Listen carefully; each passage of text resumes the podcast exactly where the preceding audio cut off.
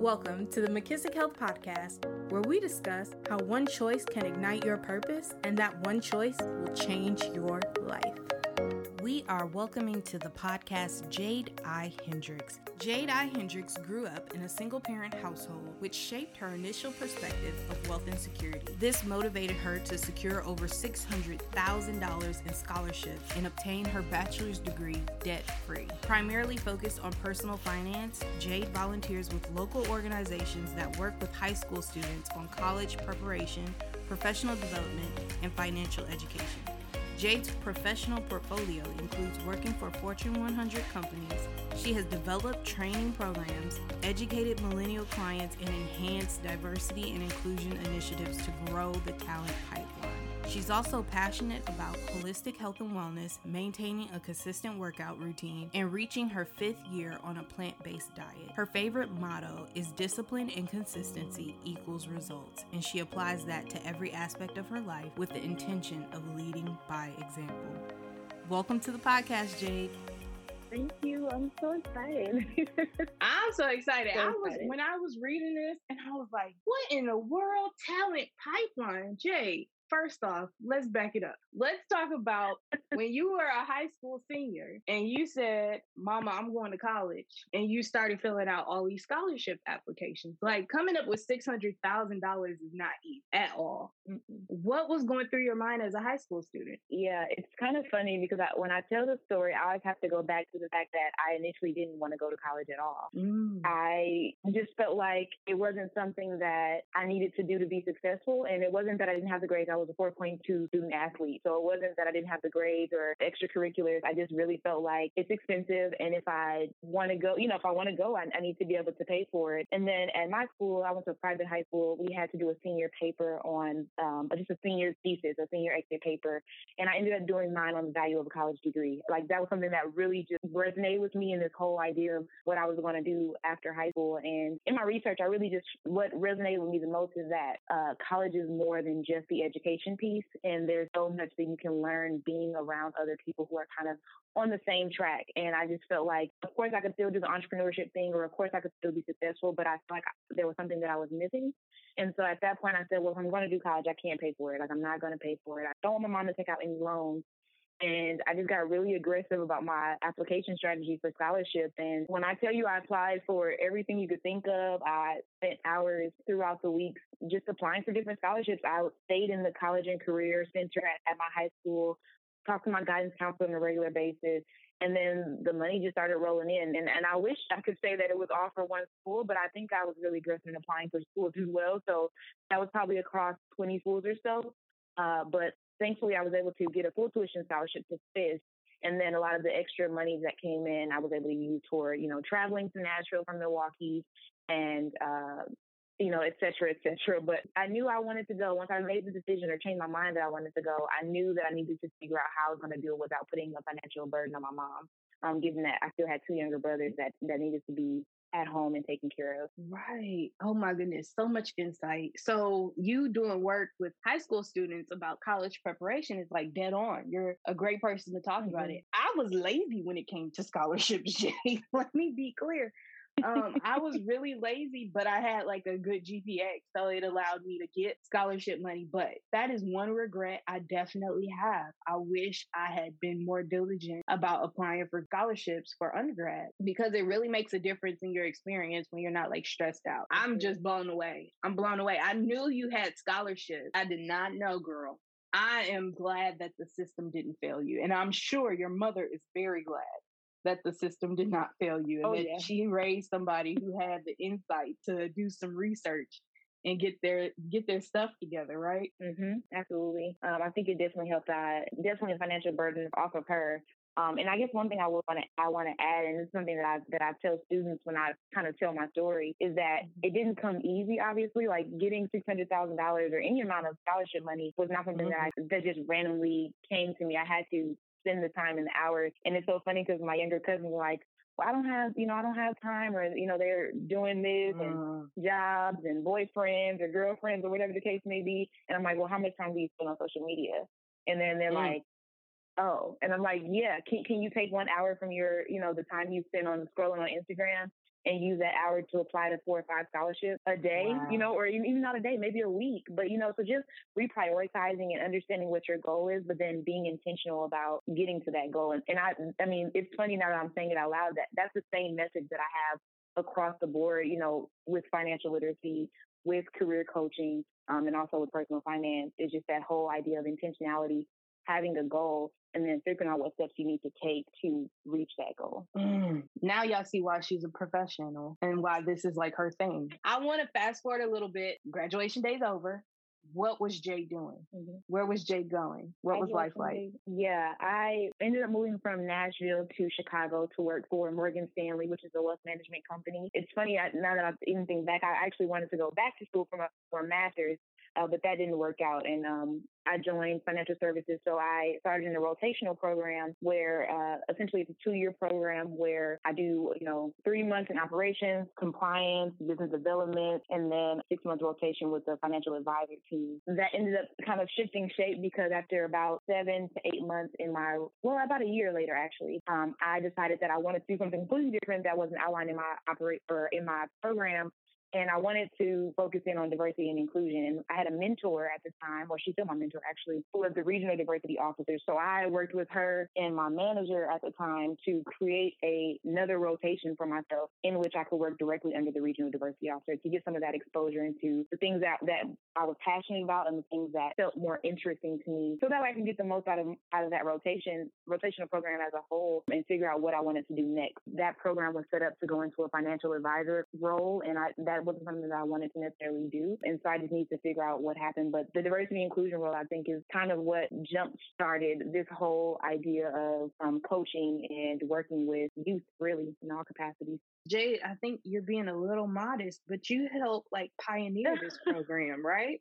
I just want I want the people to understand like when I say she's a professional in her field, like she's a boss here you you helped develop this program. Tell us about that part. Yeah, so when I joined the um, when I started the rotation with the regional diversity officer, the focus was really to find opportunities to recruit more students of color into the workforce, specifically into Morgan Stanley. And um, we started to have partnerships with uh, HBCUs around the country. Obviously, right. myself, a couple of other people that I know were from Fisk, and then we had I think um, I forgot what other HBCU was, but there was also another trainee or rotational program analyst that was from an HBCU as well. So we were like, well, why don't we continue to build these relationships with the institution in order to build a brand on campus, but also find talent, you know, great talent in in schools that most companies at the time. I mean, this was five years ago now. Most companies at the time weren't actively recruiting it, and so um, mm with the regional diversity officer and my colleague, we um, actually decided to do a case study competition. Um, it was a great way to not do the traditional lunch and learn where we come and we sit in the auditorium and just talk to students for an hour and a half, and then of course you get the blank stares, uh, like for Q and A. So like, why don't we engage the students in a way so they can really understand what they would be expected to do in the day in the life of somebody who works here. It turned out absolutely amazing. We were able to leverage the local management teams from the offices in the states that the HBCUs were located. So the managers got a chance to see the students. Um, the students got a chance to meet, you know, the regional team as well as the local managers. And it really just put everything into play, made, you know, made it tactical and made it um, real for the students that, to see if there's something that would be of interest to them. I think recruiting is, is a dating game. Really, you need to understand what it is that you like and don't like.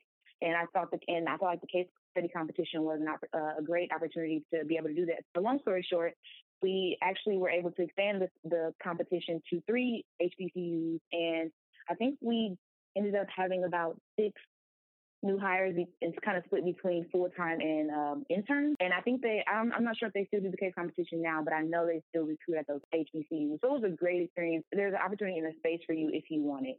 And again, to see somebody, you know, a black woman from a small city doing something at a large company um, I think it just helps with relatability, right? Where representation matters. And that really, it kind of pushed you in the direction of becoming this financial educator that you're developing into now, right? Yeah, absolutely. Um, aside from the case competition, I had um, several opportunities to work with local organizations in Chicago to teach you know, a session about credit, for example, to a women's professional development group, or we would have mm-hmm. high school mm-hmm. students actually come into the office and I got a chance to teach a session to them um, I volunteered with local organizations um, and actually was a mentor for a high school student, and, and I stayed with her for three years, kind of walking her through the college the college prep process um, and into her actual college career. You know, talking her through you know freshman year and, and what to do in between the summers and things. So um, just getting my hands dirty, I really, you know, really just kind of sparked an interest in me. I, am naturally, I think I'm an educator at heart. I think that was right. the first thing I said. I, aside from being a cowgirl,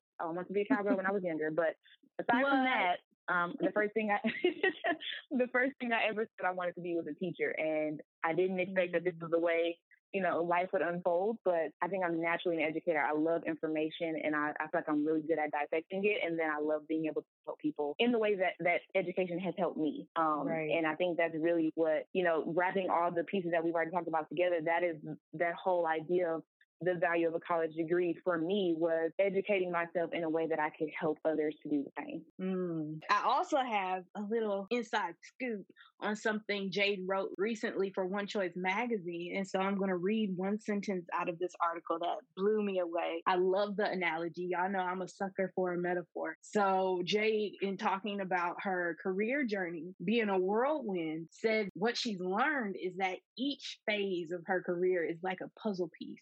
It doesn't always seem significant, but it is necessary to get the full picture. Jay, talk more about how your career process has been a whirlwind, but how it's given you like a bigger picture about your life and what your purpose is. Yeah.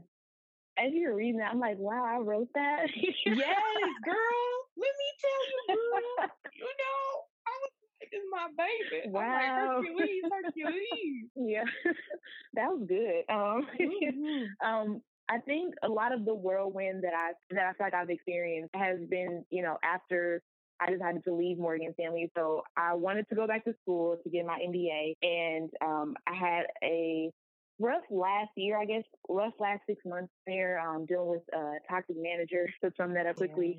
Um, and I was like, I have to get out. So MBA was kind of my like a good transition to give me a good excuse when people ask, like, why are you leaving? You know, I'm going back to school kind of thing. So um, right. MBA didn't work out. Long story short, MBA did not work out. I did not get into the was that I applied to, which really just shook my whole world. And, and the, that's kind of where the whirlwind began because outside of, you know, getting a degree, being one of the first people in my family to get a degree, and then having this great job in this big city and nice apartment and all these things. I felt like after I let all that go, really, I, I moved back home. I left my job, which means I left the house, you know, the apartment. I just really felt like I lost who I was.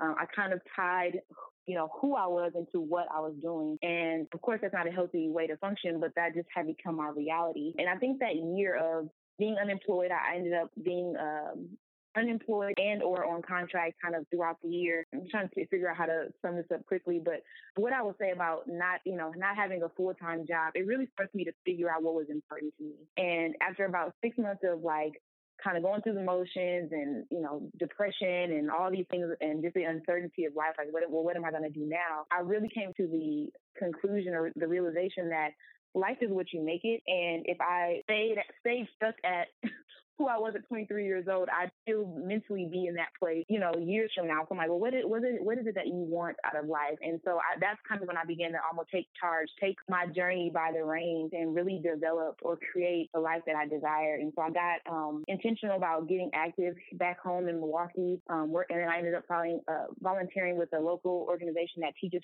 personal finance in high school. So it, it things just started to come back together. That's that. Those are the whole puzzle pieces thing. I feel like if I would have gotten into school, I wouldn't be where I am now. I feel like mm. if if I didn't have that um, contract role at the accounting firm, that some of the same skills that I needed to be in that role are the same skills I'm using right now in my in my current job. The role that I took on contract would have been lower pay, lower skill, lower everything compared to what I was doing. And if I would have let my ego get get in ahead of me or take take over that experience, I wouldn't have been able to receive everything that I got. Like God really showed me that there are things that I want out of life, and I needed to learn the skills and enlarge my heart to serve in a way that was going to help me in, in my leadership position. In general, to anybody listening, life is not always a bunch of Fridays. Sometimes life is really just a bunch of Mondays, and you have to learn how to deal with those Mondays. You know, like when we think about what a Monday is, we, we the weekend is over. The excitement of, you know, hanging out or doing whatever you want to do is just you know, it's taken away because you have to go back to your normal routine. And sometimes Mondays can be mundane. And understanding that that's just part of life. And sometimes the, the failure is the actual lesson. And I don't really like the word failure anymore just because I don't think that I failed at anything. I just think that there are things that didn't work out for, for the better. And if you can change your perspective to understand those things, um, you can pull what you need from those in order to create the picture or create the life, like I've been saying lately, of creating the life you desire.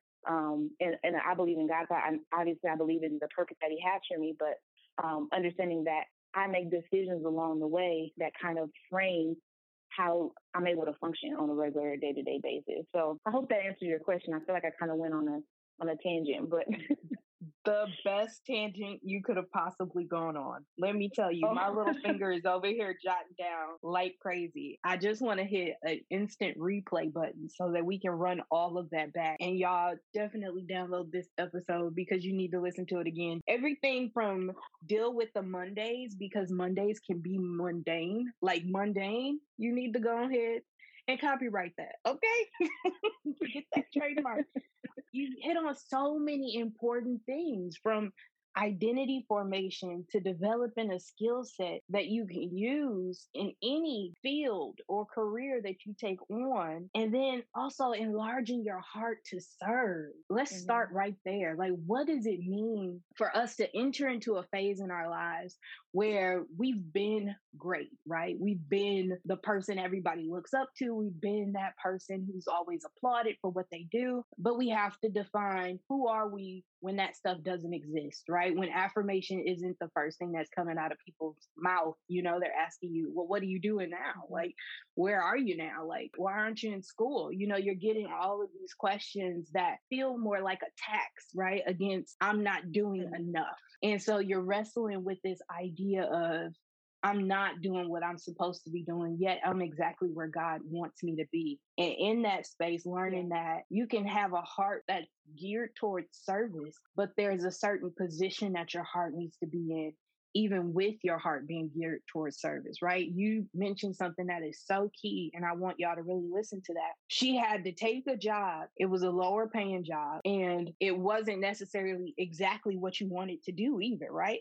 It was using mm-hmm, some of right. the same skills you had learned, but it wasn't necessarily in your field, right? You had to humble yourself and understand that sometimes you're going to serve and you're not going to be paid what you're worth. There's still some service that you can provide, which is really important when we talk about being an educator, because most of the time you're going into contexts where people can't pay you what you're worth. They can't afford your speaker yeah. fee. They can't afford to give you an honorarium. And so you have to have a heart for service. Can you talk a little bit about that? Because now I get to I get to brag about Jay because she packs lunches and things, guys. She's really cute. I don't know a better way to say it other than she's one of the most incredible people I know. Okay. She really does have a heart for service. Aww. So I want you to talk a little bit about you talked about mentoring a little bit, but talk about how you mm-hmm. positioned mm-hmm. your heart to be geared towards service. Yeah, I think it really just it sounds simple now that I'm thinking about what I want to say, but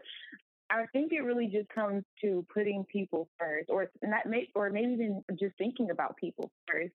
Um, naturally, we have self-inclined or selfish tendencies to think about what we want or how we feel like our lives should be, and it, it quite honestly, it, it affects everybody around you. If, you know, and I'll say right now, like I live with my mom, and if I was always functioning in what can life look like for me in this house, I would miss out on some of the opportunities to to do for her. You know what I mean? Like whether it's getting yeah. up to do the dishes on the weekend because I know she had a rough day the day before at work, or um, you know, she brought home salmon and put it in the freezer, taking it out to put it in the fridge just so she can make her own dinner, or just make the dinner for her because I'm already cooking. Um, making the extra serving of rice if I know that she's gonna need a side for whatever she's gonna eat.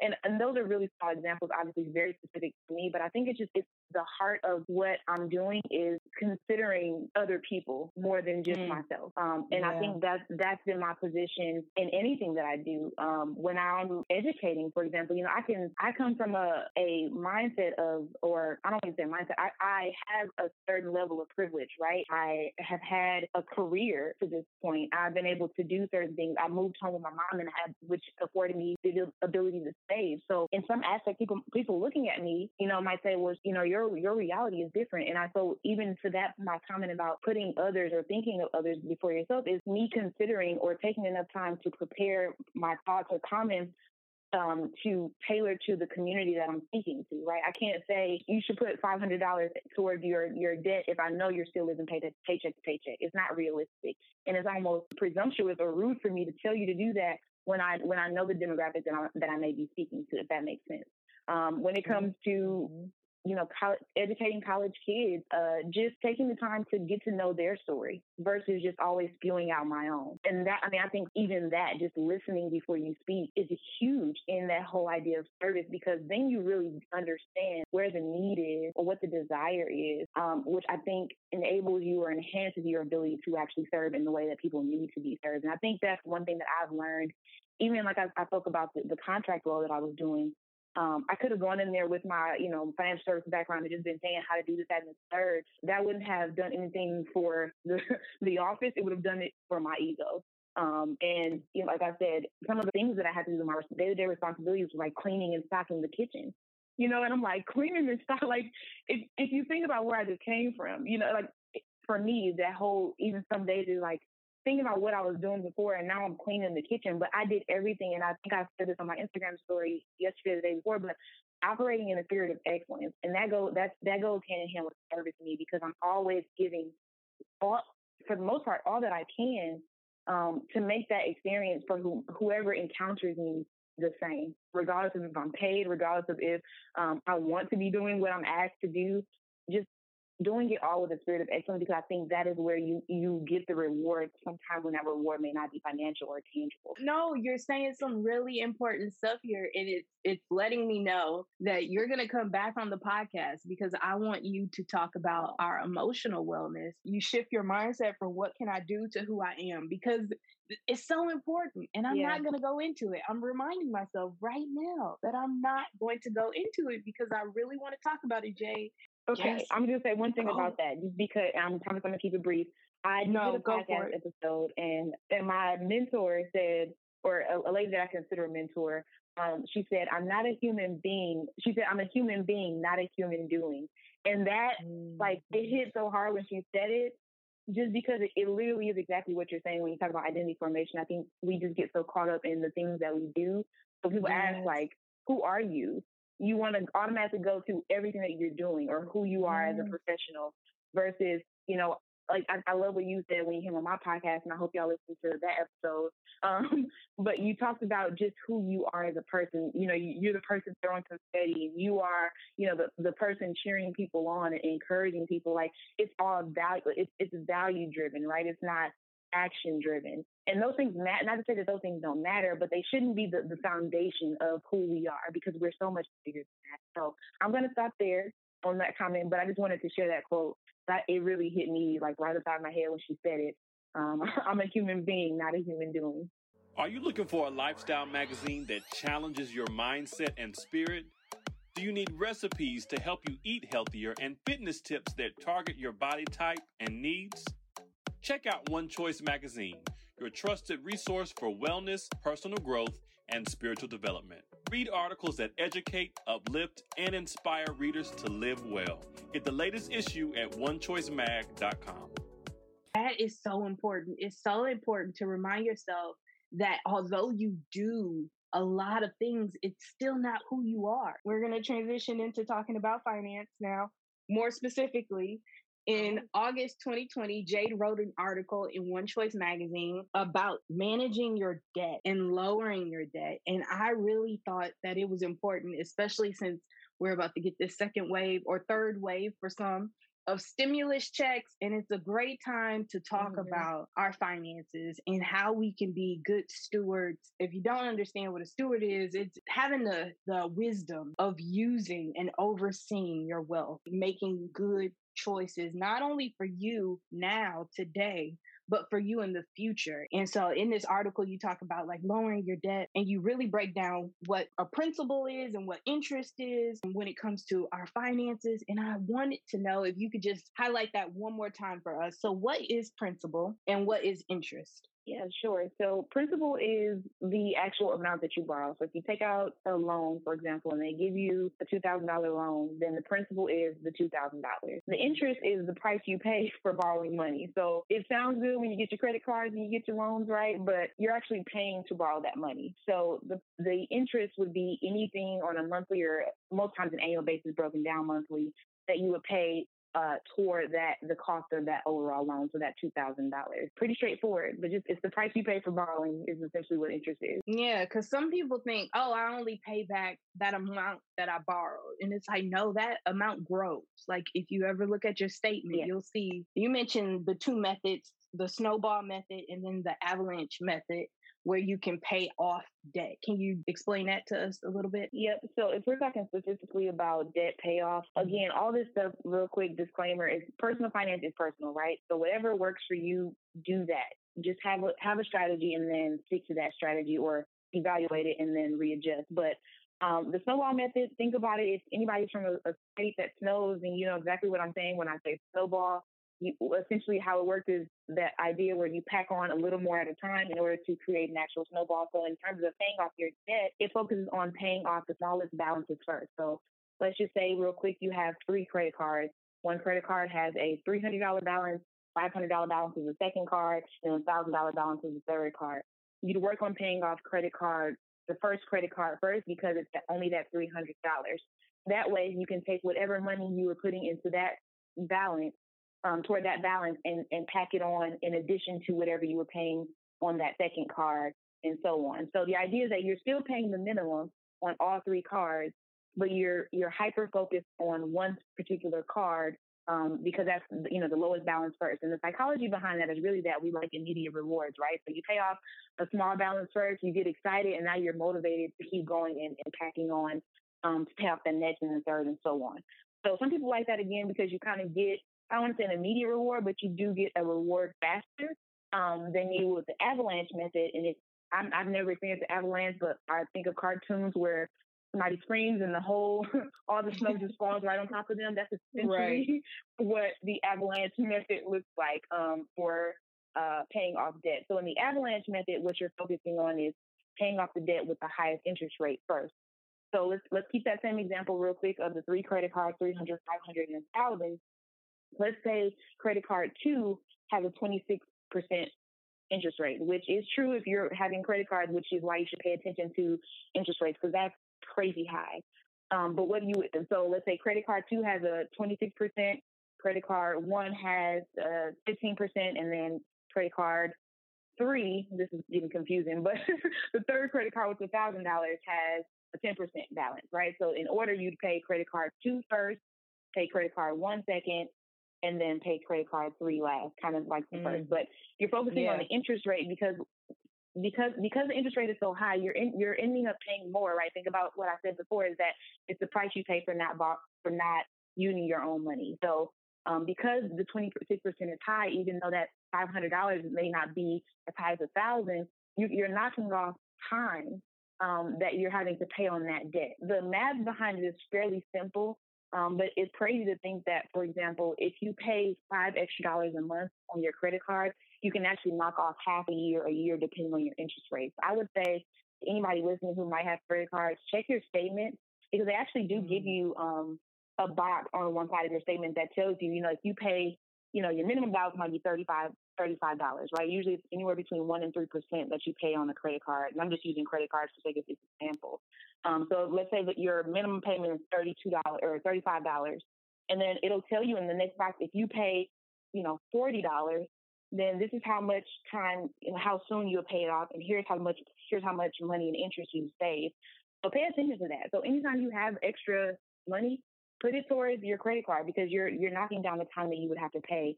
Um, and this is for anybody that, that hasn't paid off their balance in full. Obviously, the most ideal way to manage your credit is to use it in a way that you can pay off the entire balance at the next due date. I haven't completely gotten there, quite honestly. I'm still paying off stuff from bad decisions back in college or high school or whatever. Um, but the idea is that this is how it works. So Avalanche again is a good method if you want to cut down the amount of time you're you're having to pay on one particular debt. And then the snowball method is really good if you just need some quick wins to keep you motivated along your your debt payoff. There's no right or wrong. It goes back to what matters to you. Thank you, Jay, for breaking that down because that was really helpful. Mm-hmm. I want to also um, reiterate one thing that Jay said personal finance is personal. So each person's mm-hmm. situation mm-hmm. is different and unique. And what resources you have and what you're able to pay is going to be different and unique from other people. So I support you getting a personal finance coach like Jade Hendricks. Visit her at jadehendricks.com or um, sitting down with the person who does your your finances. If you have an accountant, if you run a business, you should definitely be sitting down with somebody. In order to use those methods, you have to set a goal. Jade lists four tips in this August 2020 article. So Jade, talk to us about setting a goal when it comes to managing your debt or saving because you're huge on talking about saving and give us all your educational tips on setting goals because it's hard to to decrease your debt if you don't have a goal, right? So talk to us about that. Yep, exactly. Yeah, so that's actually one of my favorite. No matter what I'm talking about, who I'm talking to, I always go back to goal setting. Um, I'm a big, big advocate for vision boards, but that's because I like to see what I'm looking to accomplish. There's also a lot of psychology and research around people who actually set goals and write them down are um, a lot more likely to achieve those goals.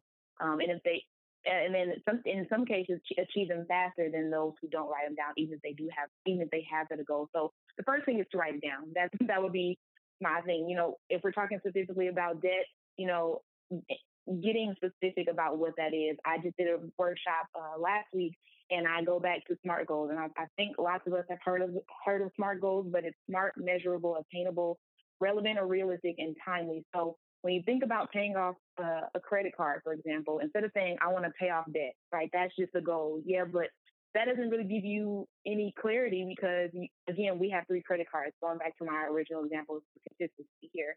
Um, a smart goal would be, I want to pay, you know, pay off my $500 Wells Fargo credit card bill by July. So that gives you how many months you have, you know how much the total balance is, and so that that will uh, uh, uh, enable you to calculate how much money you need to put per month towards that credit card bill. And then you go back to your why. Why do you want to do it? Because you're you're working towards becoming debt free, or you you know you can use that money towards um, your vacation fund because at some point we'll get to travel freely. So just thinking about those things, making sure it's specific so that way you can actually do something with it. You know, paying off debt is good, but if you have three credit cards and two loans, then it doesn't really give you much to work with. So that's definitely right. um, what I would say around that. Um, you know, we in this social media world and in general, we talk a lot about visualization and, and manifestation and intention.